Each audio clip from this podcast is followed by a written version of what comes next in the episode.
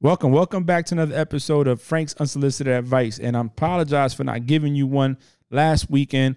I was uh, in a little bit of a funk. I didn't have my stuff. I wanted to try this new interface that just came in. And I'm to do two episodes this week. And my first episode is to be like a new addition to this. And it's to be called Burn My Biscuits. So when I get upset about something and I don't want to curse, I say, you know what really burns my biscuits? And I go into it, right? So this week's of episode of Burn My Biscuits, or this first edition of Burn My Biscuits, is gonna be uh, me talking about what happened to me yesterday.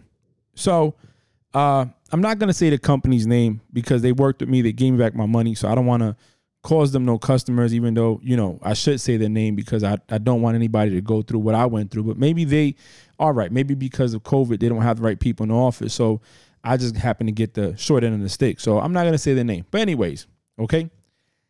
I decided, my wife and I decided to get a pool for the kids, being that COVID happened and the Navy said, wait a minute, you can't go nowhere. You got to stay home. So we was going to do that. On May 30th, we finalized the paperwork, gave our deposit. The guy said, in about three to four weeks, you have your pool. Before they're trying to rush to get it before 4th of July weekend. Boom about two weeks in, I said, well, let me call. My wife's like, we now that we moving it to the other side of the yard, we can put it oval. Let's see if we can get an oval pool. I call. They tell me it's gonna be about two hundred dollars more a month. I said, okay, no, we'll stick with the round. This ain't our forever home. Three weeks later, I still don't get a call, so I call him. Oh, Mr. Fred, we're missing paperwork. Well, what are you missing paperwork? I gave all the paperwork to the sales rep in my house. He was here. I paid him the money. You took my money. I signed paperwork. Why you don't have the paperwork? So they try to blame the sales rep. They did. I felt bad for the dude, you know. So I give the guy a call. I say, hey, listen, they saying they don't have it. He goes, what? I send it to them. Make a long story short, we get that figured out. On top of that, they throw in uh, a, a pool cover for the wintertime.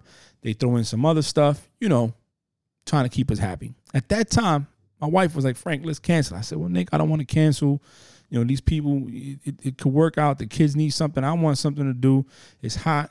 I, I, I think it's a good idea. All right. So fast forward. I get a call two weeks after that, middle of July now.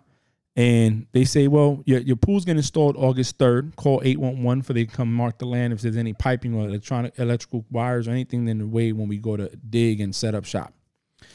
So I did. I take the time off. My wife takes the time off. Monday, August 3rd is here.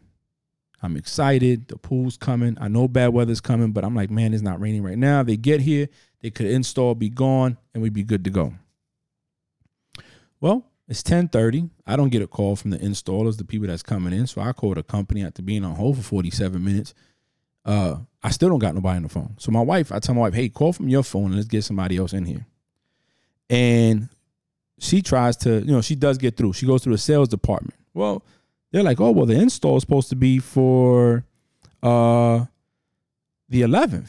And I say, well, that's not accurate because on the 11th, that, that that's not even a thing. They didn't tell me that. So it turns out that what happened was they decided to cancel the install without telling me because of the bad weather that was coming. And I get it. Listen, I understand. Weather's coming, but you don't wait till the day of install to call the customer and say, "Hey, sir, we're not installing today." You should have called me Friday, Saturday, and said, "Hey, we're not coming on Monday." So don't take time off you're going to move out to the 11th. And I probably would have still kept the pool by then because at least you're working with me. It's, it's called customer service, you know?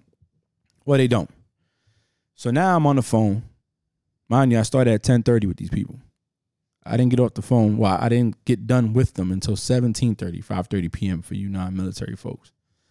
And the whole time I'm going back and forth. This one guy tried to strong arm me. He did.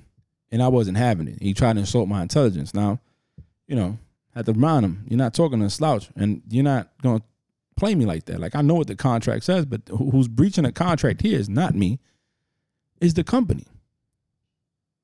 Who's breaching a contract at this very point in time is that company. Well, we're not. We have 120 days to install the pool. Okay. But I was told by your sales rep that you have it installed before 4th of July.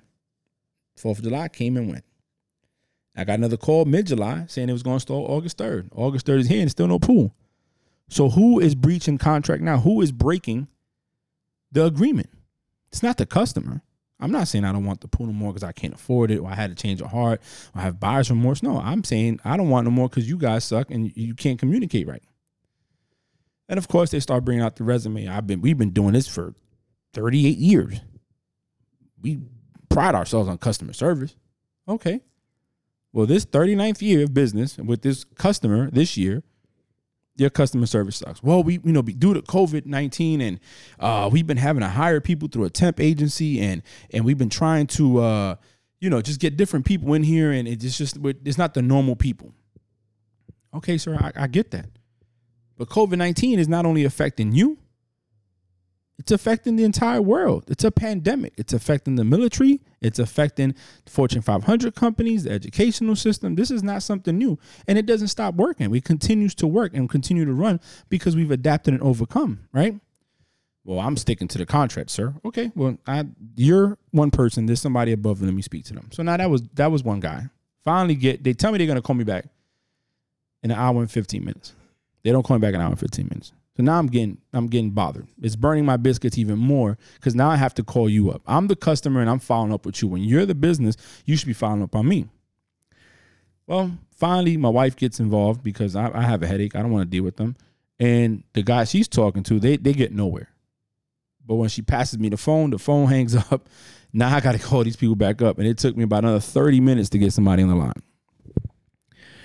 Well, I say all that to say this: that by the time I was done with that young, with that man, that gentleman, I should say, because he was better, and I think that if I would have spoke to him sooner, I probably would have had the pool a long time ago. But I didn't get a hold of this person sooner, and like I told him, unfortunately for us, we didn't meet so we could do business. Because I really wanted the pool.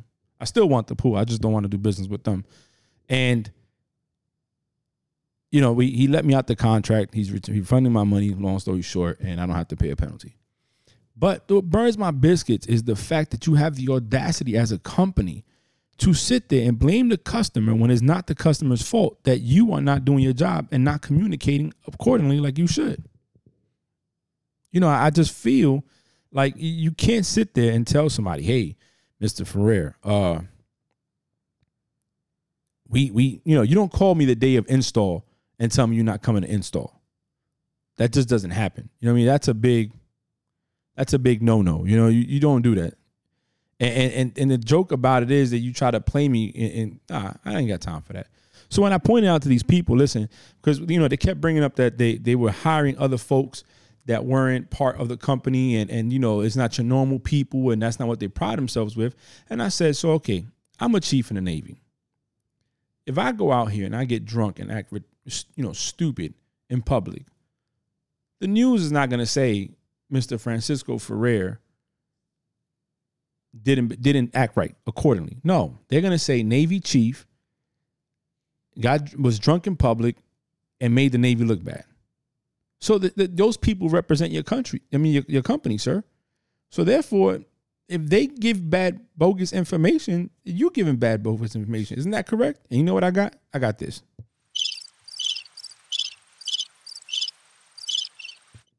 Because he didn't have an answer. He didn't have an answer for me. None of them did. When I would throw that back at them, this is all I got. Why? Because they didn't have anything to say in return. And that burns my biscuits when people don't hold themselves in a professional manner. They don't uh, uh, handle themselves like they should. They don't do the things that they should be doing to ensure that we, as a customer, are, are good and and I feel that if at the end of the day you're not doing your part, you're not holding up your end of the bargain, and I can cut ties because we're no longer on the same page. That that clear, complete mutual understanding that we had moving forward in our business is not there no more, and that's what I did when I was in recruiting as well.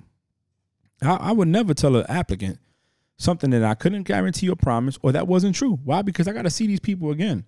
And I've seen many of the people that I put in the Navy after the fact I put them in. And I'm glad I'm still walking because I did the job right. If I was a grimy recruiter when I was out there, I would be probably dead right now. It's probably hit me with a car because you're playing with people's lives.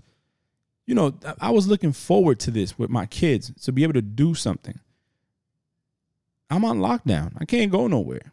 I can't even go to the mall. So that burns my biscuit. This that's my addition of burn my biscuits. I didn't get the pool. It's still hot. and uh, I guess the only good thing about this, I got this new interface and I can do my podcast. I can do so much more. Anyways, uh, this is Frank's unsolicited advice, and this is the first ever edition of Burn My Biscuits.